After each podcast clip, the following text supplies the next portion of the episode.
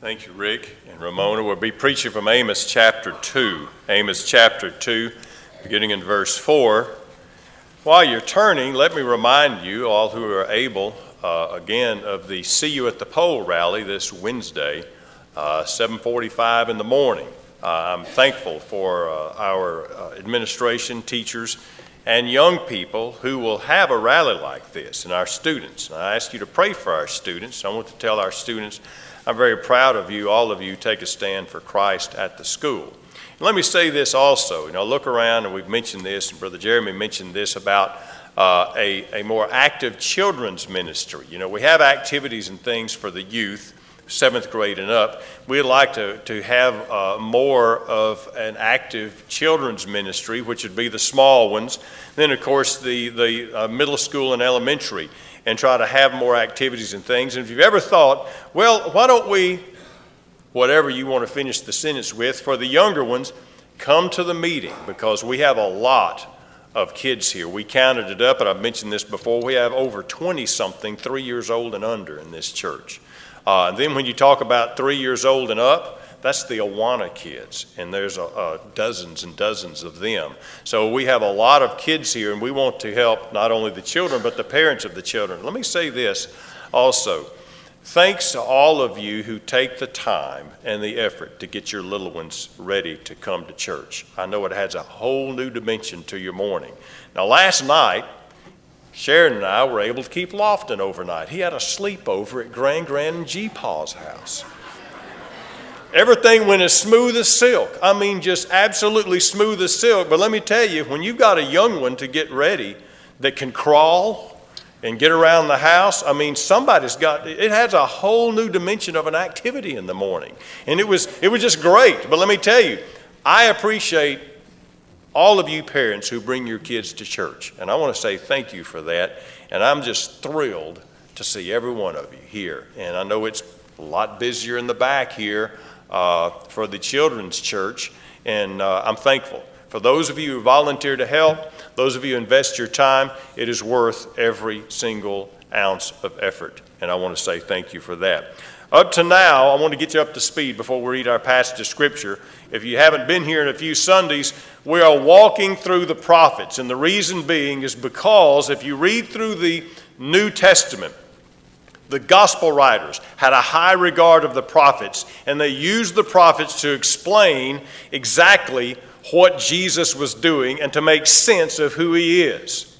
The apostles had a high regard of the prophets, and as you look through the remainder uh, of the New Testament, the Apostle Paul. But especially, Jesus Christ himself highly esteemed the prophets and used their words to explain and make sense to the disciples all the things that wouldn't make sense otherwise. And what he said is this You want to understand who I am and what this is all about? It's all in the prophets. They tried to explain it to you. So if Jesus is going to have such a high regard for the prophets, and the prophets are held in such high esteem by the other writers of the New Testament.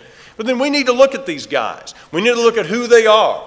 We need to look at what they wrote. And we started with Amos because he's the first prophet chronologically as we deal with the ministry of the prophets. And we'll take them chronologically and look, of course, at the historical setting of when and where they preach. Now, a couple of weeks ago, we finished up with God's pronouncement of judgment. And up till now, in the book of Amos, God has been pronouncing judgment on the surrounding countries. And as he pronounced judgment on these surrounding countries, no doubt that evoked applause from all the patriotic Hebrews because these were the countries that were causing them so much grief. And so we have Damascus, boom. Gaza, boom. Tyre, boom. Edom, boom. Everybody's applauding because they're getting what they deserve. God's raining down judgment on all these ungodly nations. But you have to understand, as you read through the places and the sequence in which they're listed, you have one in this corner, one in this corner, the other in this corner, and the other in this corner, and God draws an X across the nation of Israel. And X marks the spot. And God is about to deal with those who are in the spot. In Amos chapter 2, verse 4, would you stand as the scriptures read, please? Thus says the Lord, for three transgressions of Judah, and for four, I will not turn away its punishment, because they have despised the law of the Lord. They have not kept his commandments. Their lies led them astray, lies which their fathers followed. But I will send fire upon Judah, and it will devour, devour the palaces of Jerusalem. Thus says the Lord For three transgressions of Israel, and for four, I will not turn away its punishment, because they sell the righteous for silver and the poor for a pair of sandals. They pant after the dust of the earth, which is on the head of the poor, and pervert the way of the humble. A man and his father go into the same girl and defile my holy name. They lie down by every altar on clothes taken in pledge, and drink the wine of the condemned in the house of their God. Yet it was I who destroyed the Amorite before them, whose height was like the height of cedars, and he was as strong as the oaks. Yet I destroyed his fruit above and his roots beneath. And it was I who brought you from the land of Egypt, and who led you forty years through the wilderness to possess the land of the Amorite. I raised up some of your sons as prophets, and some of you young men as Nazarites. Is this not so, O you children of Israel, says the Lord? But you gave the Nazarites wine to drink, and commanded the prophets, saying, Do not prophesy. Behold, I am weighed down by you as a cart full of sheaves is weighed down. Therefore, flight shall perish from the swift. The strong shall not strengthen his power, nor shall the mighty deliver himself. He shall not stand who handles the bow. The swift of foot shall not escape, nor shall he who rides a horse deliver himself. The most courageous of men of might shall flee naked in that day, says the Lord. Let's pray together, please. Father, we thank you for your word. We thank you for the prophets. As they spoke to their generation, their words also speak to our generation. As they addressed their country, their words also address our country. As their words address your people, we know their words address us as well. May we listen clearly and take note. In Jesus' name we pray. Amen. You may be seated. What an eye opener.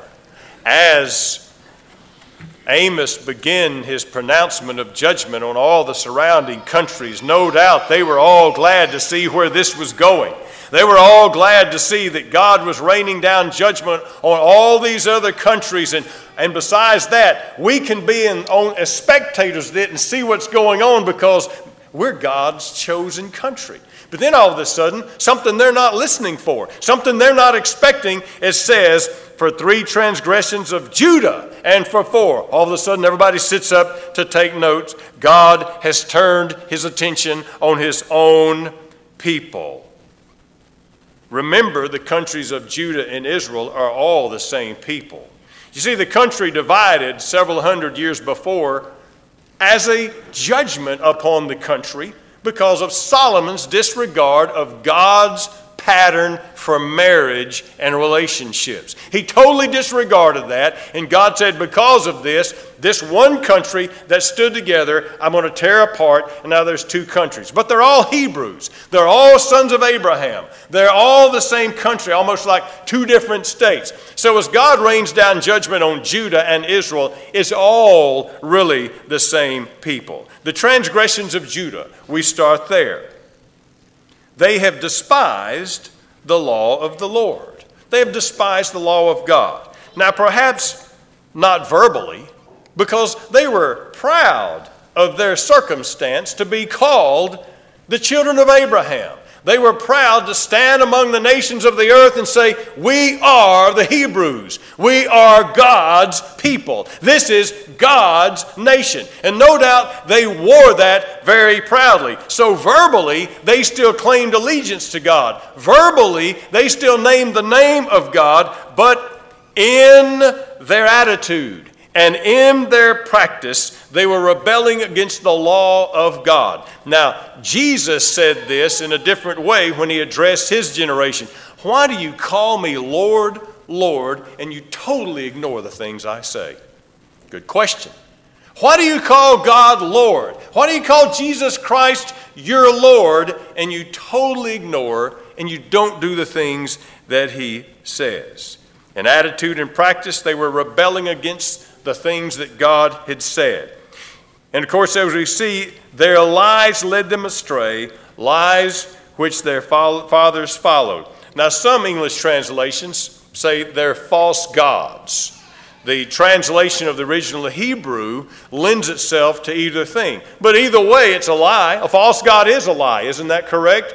But here is the point that is made here each generation led the upcoming generation astray. Did you catch that?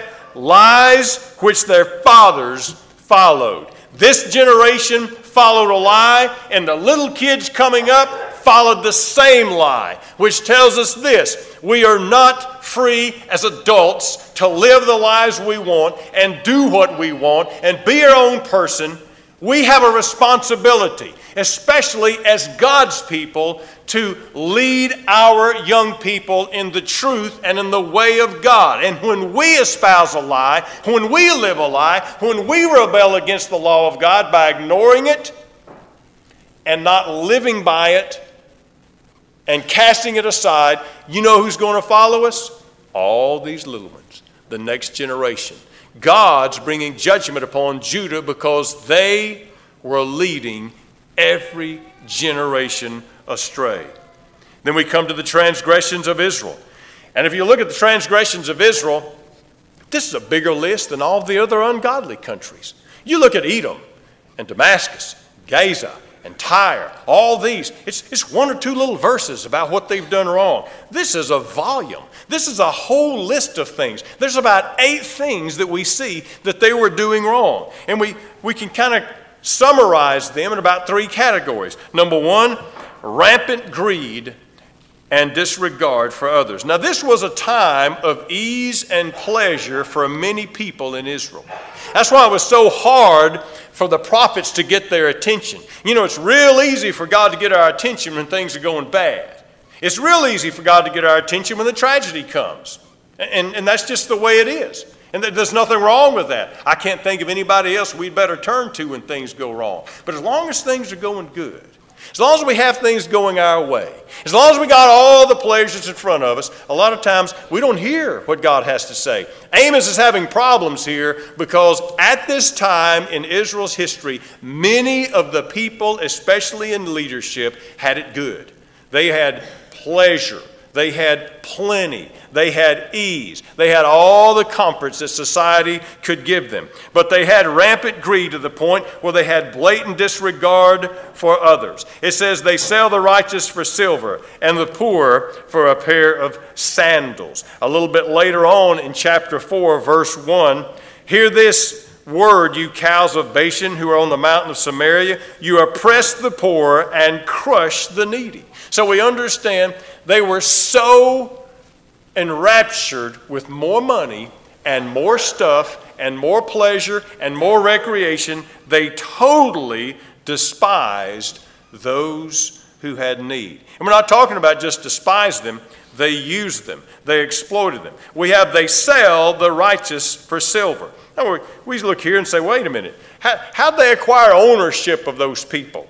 Well, this is explained in chapter 5, verse 11, if you'll turn over just about a page where you're from. Chapter 5, verse 11.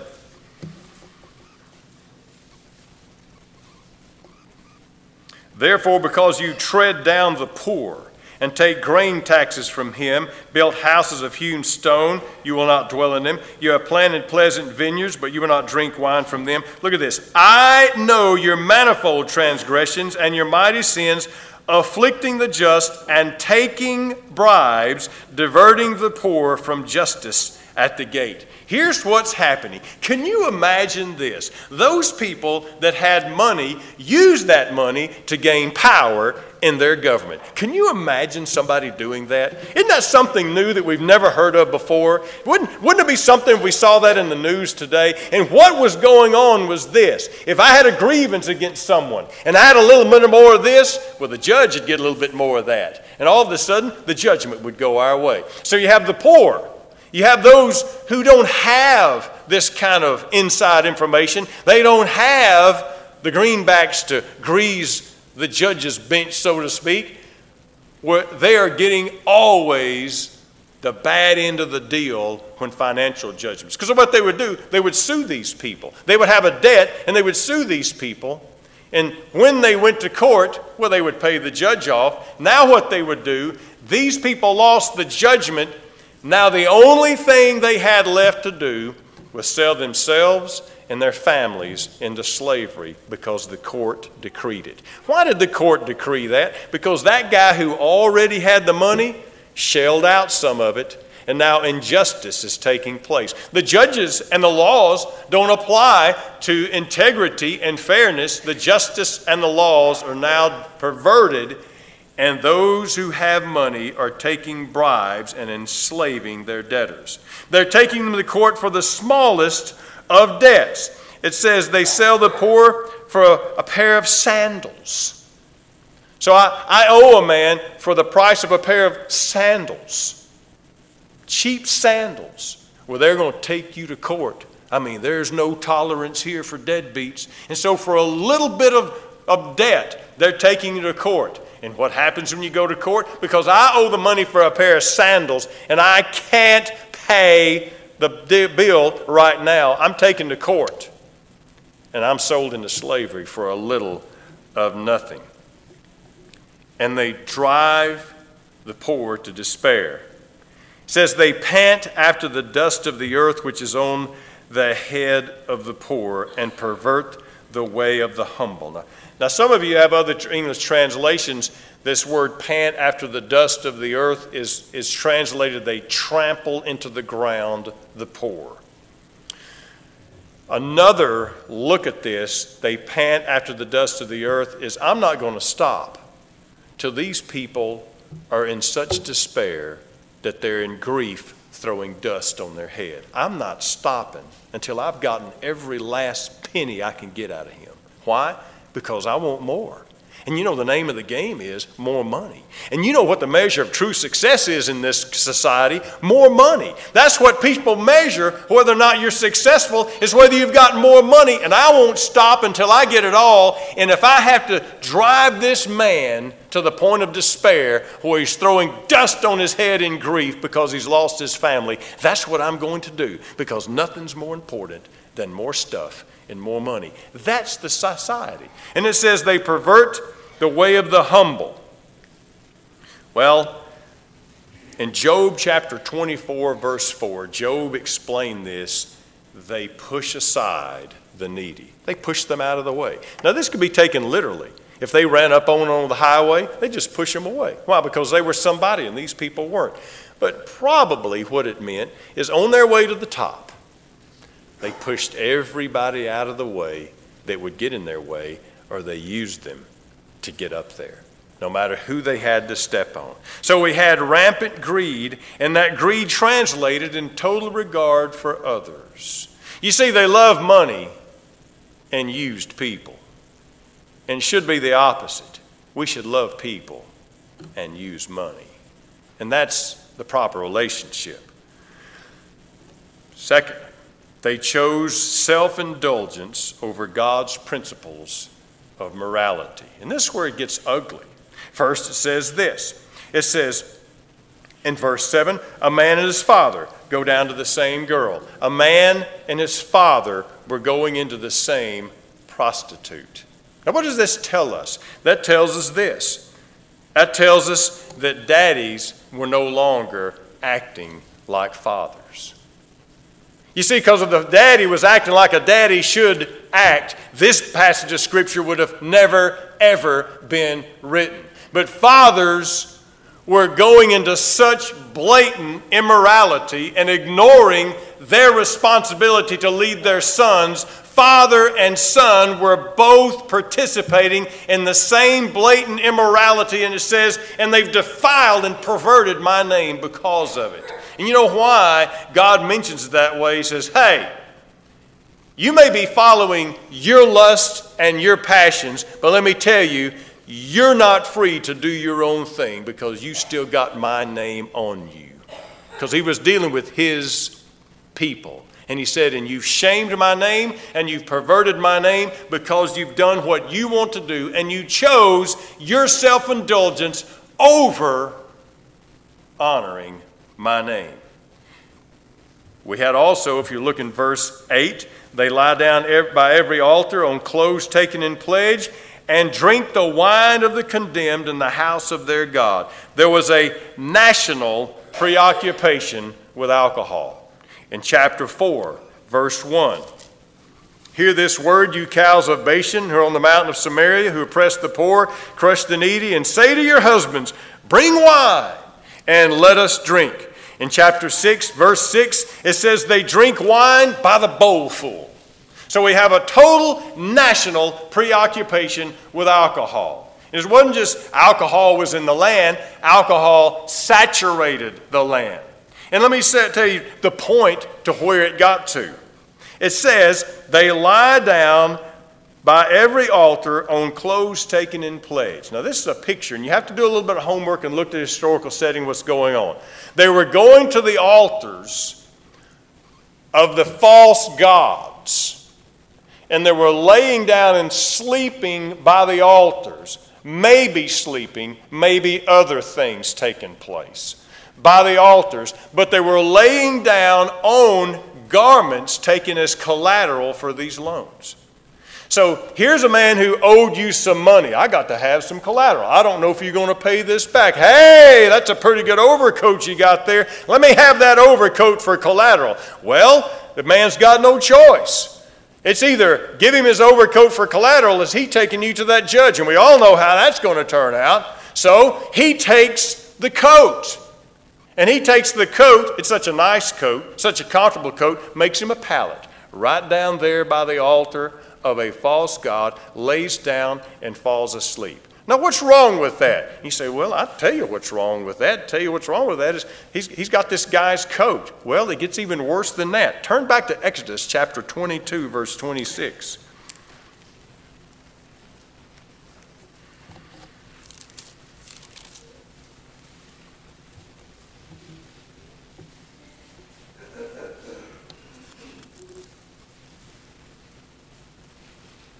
Exodus chapter 22, verse 26 and 27. Listen really close. Remember what we just read. These people going to sleep, laying down on garments taken as collateral or as pledge.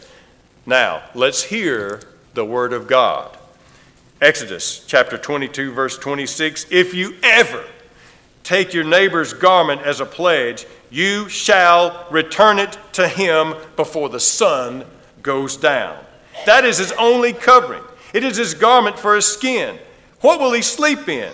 And it will be that when he cries to me, I will hear, for I am gracious. If you ever take your neighbor's garment for collateral, you return it before the sun goes down. That's all he has. How's he going to stay warm? God said, You don't keep it overnight. What were they doing? They were keeping it overnight. They didn't care. And you know why they didn't care? Because they were drunk. That's why they wouldn't care. And because they were drunk, anything went that would uh, otherwise not go. You know what we hear in court today? Well, Your Honor, I was drunk. And sometimes that comes as an excuse. And you get a lighter sentence because we all know when people are drunk, they don't make right decisions. The whole country was like that to the poor, to the point where poor were being exploited and people were ignoring God's rules and they were taking these clothes and they were laying down, passing out drunk on them, and they didn't care. They were violating God's word. See, they chose self indulgence over God's rules of morality. And then, thirdly, they attempted to silence God's word. In verse 11, I raised up some of your sons as prophets, and some of your young men as Nazarites. And then he says this Isn't this so, you children of Israel? So he gives them a chance to say, You're right, God. We cannot deny this. You did raise up prophets, you did raise up Nazarites. Then he says this But you gave the Nazarites wine to drink and commanded the prophets, saying, Do not prophesy. Isn't that something? They wanted to silence God's word because you see, it was the prophets who were telling them what the right thing to do would be. It was the Nazarites who were trying to lead them into a way of holiness. And part of the Nazarite vow is you will not drink wine. So, in this country of self indulgence, all of these folks who were indulging in alcohol were uncomfortable with the ones who didn't drink. And they were uncomfortable with the ones who were going to lead them in holiness. And they were saying, You can't judge us. So they were insisting that they would drink so you can be like we are. And so they made the Nazarites and insisted and insisted and insisted, pressuring them. If you want to fit in, you're going to drink like we do. Then they told the prophets, and oh, by the way, you're making us uncomfortable, and we don't want you to speak anymore. This happened to Amos himself in chapter 7, verse 10.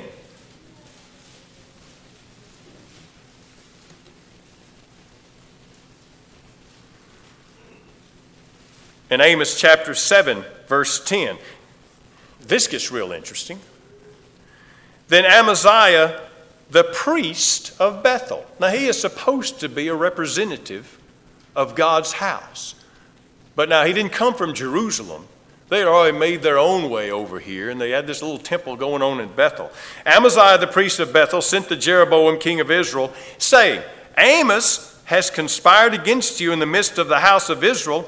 The land is not able to bear all his words. For Amos has said, Jeroboam will, buy, will die by the sword, Israel shall surely be led away captive from their own land. Then Amaziah, the priest, said to, Judah, uh, to Amos, Go, you seer, flee to the land of Judah, there eat bread, there prophesy, don't prophesy again ever, for it is the king's sanctuary. It's his royal presence. Did you catch what he said? You go over there. You're making the king uncomfortable. He doesn't like what you're saying. And you're making him uncomfortable with all these words of judgment and all these words of sin and all these things of righteousness. You're making the king uncomfortable. We don't like what you're saying. You go over there and prophesy. You go, go, get away from here, go. Isn't that something? Isn't that something? They tried to silence God's word because God's word was uncomfortable, and God's word was said to be intolerant. And you know what? God is intolerant. He will not tolerate evil and wickedness and oppression of the poor and disregard of morality. He will not tolerate that. Yes, God is intolerant of a lot of things. And intolerant has become a, a nasty word today. And intolerant when it comes to the opinions of others or, or in other applications. But what they were saying is because you're preaching against all the things that this nation loves to do, you're intolerant. Go over there and get away from here because people don't want to hear what you have to say. So let's look at the response of God. The response of God is found in verse 9. Yet it was I who destroyed the Amorite before them, whose height was like the height of cedars. He was strong as the oaks, but I destroyed his fruit above and his roots beneath. It was I who brought you from the land of Egypt and led you forty years through the wilderness, possessed the land of the Amorite. But see, what does this tell us? It tells us this God is saying, I taught you by example, because you have to understand, you have to understand that you were nothing when I brought you out of the land of Egypt. And I didn't look down on you when you were poor. And I didn't crush you when you were poor. And I didn't despise you and trample you into the dirt when you were poor and needy. But I brought you by mercy into this place of plenty. I taught you by example, and I taught you by decree that you should not oppress the poor. And not only did I teach you by decree, I showed you what all that was about. That I took you when you were nothing and gave you something. And that's how I expect for you to ask. And then he says this number two, and I, I brought you to this place of plenty. You take all these things that you've gotten and you're using them like your own. You all these things that you've gotten and you're using like you're, you're responsible for them. You're taking the credit because you've got this plenty, and you're taking the credit because you've got this power, and now you're using it all for you. And I want you to remember, I'm the one who gave you this. I'm the one who gave it to you. Thirdly, I expect more from you than the surrounding nations. Why is that? Well, what did they have that the surrounding nations didn't? They had the clear, explicit instructions of God in the law. Now, the surrounding nations were without excuse because their sins were so immoral, so abhorrent, it defied what God had given them when it comes to general rules of morality. But when it comes to the people of God who have had explicit instructions on how to live, he says, You are expected to be more than the ones around you. You are expected to be holier than they are. And your sins are piling up. In verse 13, I am weighed down by you as a cart full of sheaves is weighed down. Again, different translations say this I will crush you like a loaded cart rolls over grain. Well, that's going to be so when we see how the, the judgment piles up. But the, this translation here applies when you look at the words that God used to every single country. For three transgressions of G- Judah and for four. For three transgressions of Israel and for four. What does that mean? It means we're not talking about one transgression, we're talking about a whole list of them, and then one more. This is the straw that broke the camel's back. He said, I'm weighed down under you as a cart full of sheaves. You see, when you, when you loaded the grain into a cart, you gathered them up in sheaves, and one man could handle a sheaf of grain, and he would throw it in the cart. That's not that much, is it? That's not that bad. So then he would get another one and he would load the cart, throw it in there. Still not just too bad, but he would throw them in there one at a time, and every single sheaf of grain was something that could be handled easily by a man. And any man would say, one more sheaf is not that bad. But sooner or later, the cart gets too full. Sooner or later, the cart is pressed down. And that's what happened with the sins of the country. More and more and more, just one more compromise, one more sin one more accommodation for self indulgence. And finally, God says, I am weighed down. The cart is full. You have stretched my tolerance and my holiness and my justice and my righteousness to the breaking point for three transgressions, and that four, that's the last one. So judgment is coming because that's the last straw. Now, all that's the what. Now let's look at the so what. The so what is this regardless of what generation it is and what year it is on the calendar, God expects righteousness from His people. And God expects us to live up to the name we wear. Regardless of whether or not a country or a person or a community even acknowledges the presence of God, they're still held responsible, as we see in the surrounding countries. But when it comes to justice and holiness, God is intolerant and He will not tolerate sin. That means sin's disqualified us and we're toast. But God, in His mercy, sent Jesus Christ so our sins can be forgiven. See, a just and holy God can't turn away from sin, but He can forgive it. But the price had to be paid, and Jesus paid the price. We read a couple of weeks ago this, this quote from the book of Romans, chapter 5. While we were yet sinners, Christ died for us. While we were yet sinners, Christ died for us. So we see all of this, and maybe some that we've read has gotten under a nerve. That's a good thing. That means God loves you too much to leave you alone. And when we get uncomfortable when God starts exposing the sins of a country, that's a good thing. But God doesn't want us to stay the way He found us. As we prepare for an invitation on Him, what's going on in our country? Well, a lot going on in our country. I can't change what's going on in the White House. I can't change what's going on in New York or Las Vegas or out there in San Francisco. I can't change all that. There's a lot of sleaze going on out there. What can I change? Right here. I can change what's going on in my life, and I can change what's going on in my house. And the problem with the children of Israel is their lives has gotten to such a mess, their homes are a mess because parents weren't acting like parents and the generations were being led astray. And God tells His children, His people, His parents that are in His country, I expect more of you than this. So we heed the word of God, and if there's something you need to change, something you need to talk to God about, definitely if you need to come and accept Christ, you come this morning as we stand and Number sing. 117.